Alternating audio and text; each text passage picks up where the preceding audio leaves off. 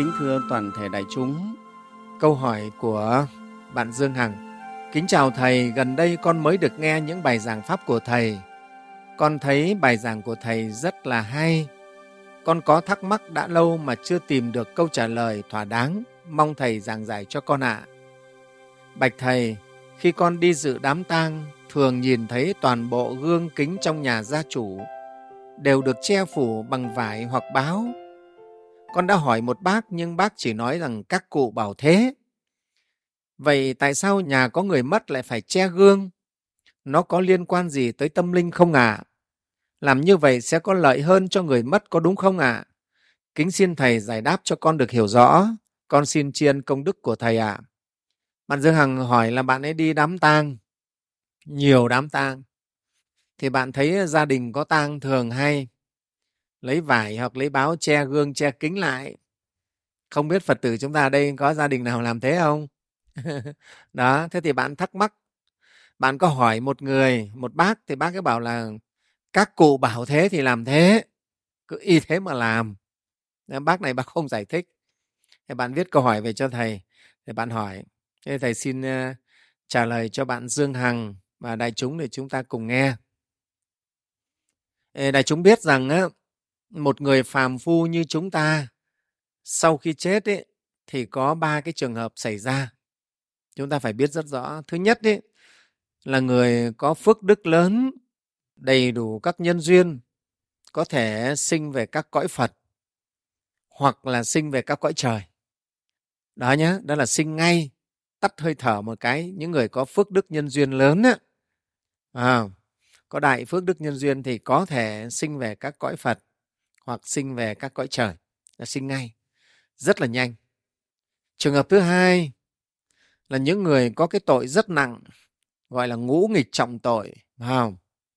và những tội nặng như giết người những cái tội mà mà cực kỳ nặng đấy đối pháp luật mình xử cũng là tội nặng đấy thì ngay sau khi chết có thể đọa vào địa ngục à, xuống thẳng địa ngục rất nhanh và trường hợp thứ ba là còn lại hầu hết tất cả thì cái khi bỏ thân này ấy, thì cái thần thức ấy, nó tồn tại ở trong dạng gọi là thân trung ấm. Mình gọi là trung ấm thân ấy.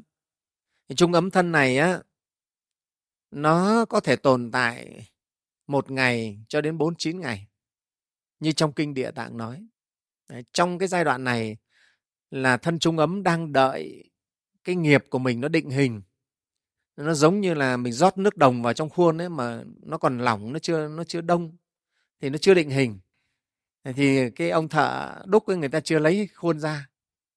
Và bao giờ đợi cái đồng nó phải đông đặc nó lạnh ấy rồi cứng rồi người ta mới lấy khuôn ra. Thì cũng vậy cái thần thức của người chết trong trường hợp thứ ba này giống như là cái nước đồng rót vào khuôn ấy phải đợi à, đợi khi nào mà nó đủ duyên định nghiệp rồi gọi là định nghiệp ổn định nó cân đối giữa tội và nghiệp và phước.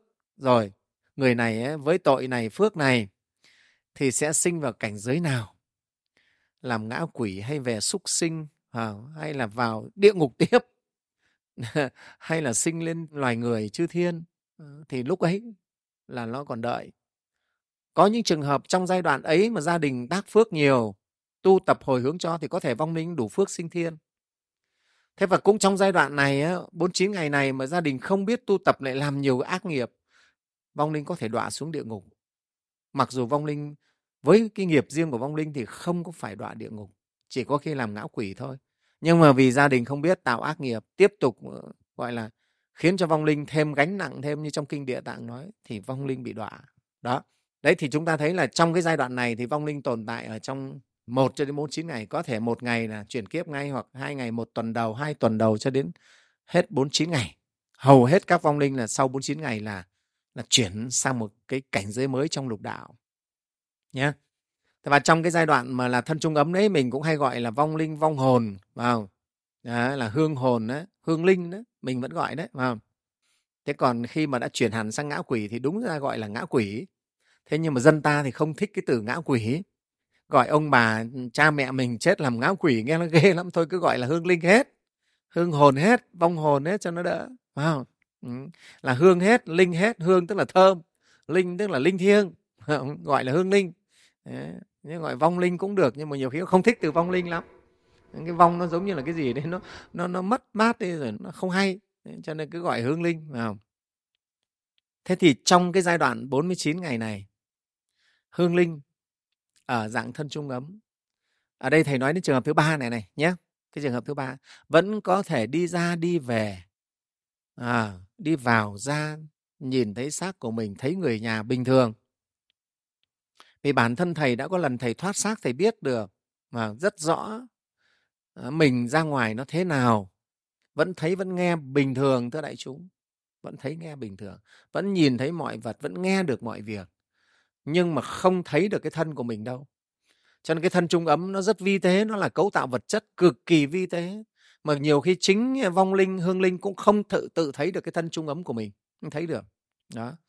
Thế thì còn cái phần xác cái thưa đại chúng á, khi bỏ thân thì nó làm bất động đấy rồi phải không? Bất động đấy rồi nhé thế nhưng mà về phần hương linh thì vẫn đi ra đi vào thấy biết được hết. Thế nhưng mà những vong linh nhất là không được tu học phật pháp ấy khi họ bỏ thân này họ bàng hoàng lắm thưa đại chúng. Vào một cảnh giới mới rất bàng hoàng à, họ sợ là mình bị mất thân cực kỳ sợ là mình mất thân rồi. Dù là chết già cũng vẫn vẫn tiếc cái thân thưa đại chúng. Ừ, tiếc lắm mà cho nên tất cả chúng sinh đều sợ mất thân hết mà. Ừ, rất là sợ mất thân. Đại chúng biết rồi ai cũng quý thân dù là cái thân này què cụt và cùi hủi vẫn tiếc nó không muốn. Ờ, chúng ta thấy nhiều người ăn mày ăn xin họ què cụt mà họ giống như bị hủi đấy họ cũng có có bỏ thân đâu. À, có nhiều người bảo ôi sống khổ thế này thì chết đi nhưng mà không không chết vẫn phải đi xin để sống để ăn. Nên chúng ta là quý thân lắm à, tất cả chúng sinh đều quý thân đều chấp thân hết đấy. Cho nên có câu chuyện bảo là nếu mà mặc áo giáp bằng vàng đi ra trận ấy mà giặc nó đuổi đến nơi rồi thì cũng phải vứt cả áo giáp vàng đi là chạy để mà thoát thân thoát cái thân thân nó quý hơn cả vàng à. có thân thì mới có mạng sống mà có mạng sống mới có mọi chuyện trên đời. Chứ không có thân thì cũng chả nói chuyện gì cả. Cho nên tất cả chúng sinh đều yêu quý cái thân thích cái thân lắm. Đó. Thế nhưng mà những vong linh mới mất ấy những cái hương linh mới mất thì thì họ ở trong cái cái, cái trạng thái cái cảm thức là rất là bàng hoàng hoảng hốt và rất sợ hãi. Thấy mình mất thân rồi đến sờ vào cái thân mình không thấy nó lay động gì cả. Thưa đại chúng giống như mà lúc mà thầy quay trở về cái thần thức thầy quay trở về, thầy nhìn thấy cái thân mình nằm ở trên giường. Thấy nó làm bất động đấy. Nên lúc ấy mình nghĩ là, ô, mình có trở về nhập lại cái thân này không? Thì nghĩ những cái lập tức nó trở về thân ngay, nó nhập vào ngay. Đó là mình chưa cái hết cái nghiệp làm người thế đại chúng. Vẫn còn cái nghiệp phải làm người, cho nên vẫn phải trở về. Đó. Hòa thượng tuyên hóa cũng có cái, có những cái lần mà ngài ngài thoát thân như vậy đấy, thưa đại chúng. Nên cho nên cái đó là rất là thật và sau này thì có một số các bệnh nhân khi vào trong bệnh viện ấy thì họ cũng, cũng bị vào cái tình trạng họ thoát thân thoát xác. Họ thấy được bác sĩ làm gì sau đó họ kể lại được hết. Đấy. thế thì như vậy để chúng ta mới thấy là quả thật là có thần thức thoát ra chứ không phải là không có. Ờ, không thể phủ nhận cái điều đó thầy khẳng định là cái điều đó là là một sự thật. Không phủ nhận được. Có những người học phật tu phật bây giờ nói là chết rồi không có thần thức thoát ra chết rồi cái lập tức là xuất sinh sinh ngay ở một chỗ nào đấy tái sinh ngay cái đó vô lý và tùy trường hợp có những trường hợp là người ta phải có một cái giai đoạn chuyển tiếp gọi là trung ấm thân này đó. Thế thì kính thưa đại chúng á những vong linh mà những hương linh mà họ mới mất thế này này à, thì họ hoảng sợ lo lắng tiếc nuối nhiều cái nó bộn rộn trong tâm lắm. Không phải không thưa đại chúng. À, cho nên chưa tăng chùa mình đi làm lễ bắt đầu phải chấn an phải khai thị cho vong linh vỗ về cho vong linh họ yên ổn và họ giác tỉnh ra. Họ biết là họ đã thật là chết rồi thật là bỏ thân rồi. À, này hương linh hương linh đã thật bỏ báo thân rồi. Đấy các thầy đi là khai thị như vậy. Và vì với chư tăng họ lúc ấy thưa đại chúng cái bóng dáng chư tăng đến họ cũng quý lắm. Người nhà thì nó quá hiểu nhau rồi. Người nhà không thể chấn an được người nhà lúc ấy thì sầu não khóc than. Đâu có chấn an được nhưng chư tăng đến là vong linh nó được chân an tâm nó được an lành. Ờ, và chư tăng khai thị nữa thì rất quý. Vong linh họ dễ cái giác ngộ à, dễ giác ngộ. Thế thì thưa đại chúng nếu mà không có chư tăng hay là vong linh chưa từng học phật pháp bỏ thân một cái là vong linh nháo nhào vào lay tìm chỗ này chạy chỗ kia mong làm sao để giúp cho cái thân mình sống. Và họ rất là sợ không có thân. Họ đi qua trước gương mà tự nhiên mọi lần mình đi qua cái gương nhà mình mình vẫn thấy mặt mũi mình đó, vẫn xoay gương ngắm lược. Hôm nay đi qua lại chả thấy bóng dáng mình đâu. Họ hoảng thưa đại chúng. Đi qua cái hồ nước nhìn xuống không thấy bóng mình đâu hoảng. Ôi chân mình không có thân rồi trời ơi. Sợ quá. Đúng là vong linh rất sợ. Nghe rất sợ. Lúc này họ mới chợt ô thưa mình mất thân thật rồi. Thật là mình mất thân rồi trời ơi. Không? Sợ hoảng sợ. Đó.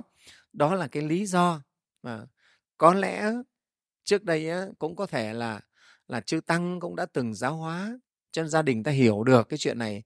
À, những người ở ngoài đời ta hiểu được như này. Cho nên người ta nghĩ thôi để giúp cho vong linh bớt sợ hiểu không? Thì che gương lại che kính lại. Vong linh không đi qua đi qua đấy thì cũng không không bị động tâm. Vì đi qua tự nhiên không thấy mình. Rất là sợ chứ thưa đại chúng. Ngày xưa mình đứng trước gương là thấy mình à, mình béo mình gầy mình đen mình trắng là thấy hết. Bây giờ đi qua lại chả thấy mình đâu. Chỉ thấy mỗi cái gương không thôi. Rất là sợ. Cái cảm thức mà không có thân nó rất sợ thưa đại chúng. Sợ lắm ấy. À, có bao giờ mình ngủ đêm ngủ mình mơ thì mình thấy mình mất thân mình cũng rất là hoảng. Thì vong linh cũng vậy đấy hương linh cũng vậy rất là hoảng. Thế cho nên cái việc mà che gương là có thể nó xuất sinh từ cái từ cái thuyết này à, mà từ cái thuyết này làm cái sự thật. Ừ nghĩ là vì để cho vong linh không hoảng loạn, không sợ hãi. Đó là cái thứ nhất. Cái thứ hai là khi mà nhà có tang sự thì người thân đều buồn khổ.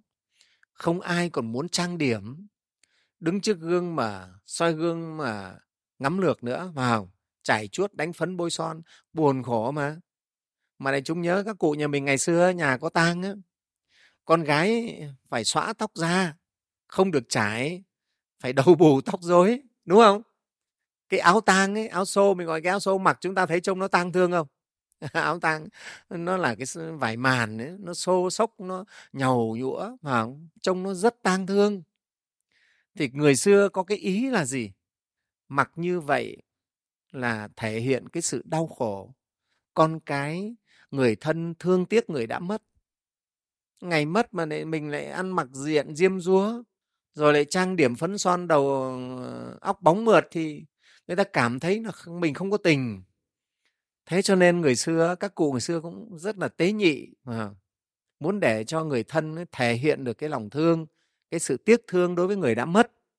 Cho nên ấy, mới bày ra cái việc đó à, không? Chảy ờ, tóc xoay gương không bôi son điểm phấn nữa không áo quần lòe loẹt, đứng trước gương ngắm nghía gì nữa.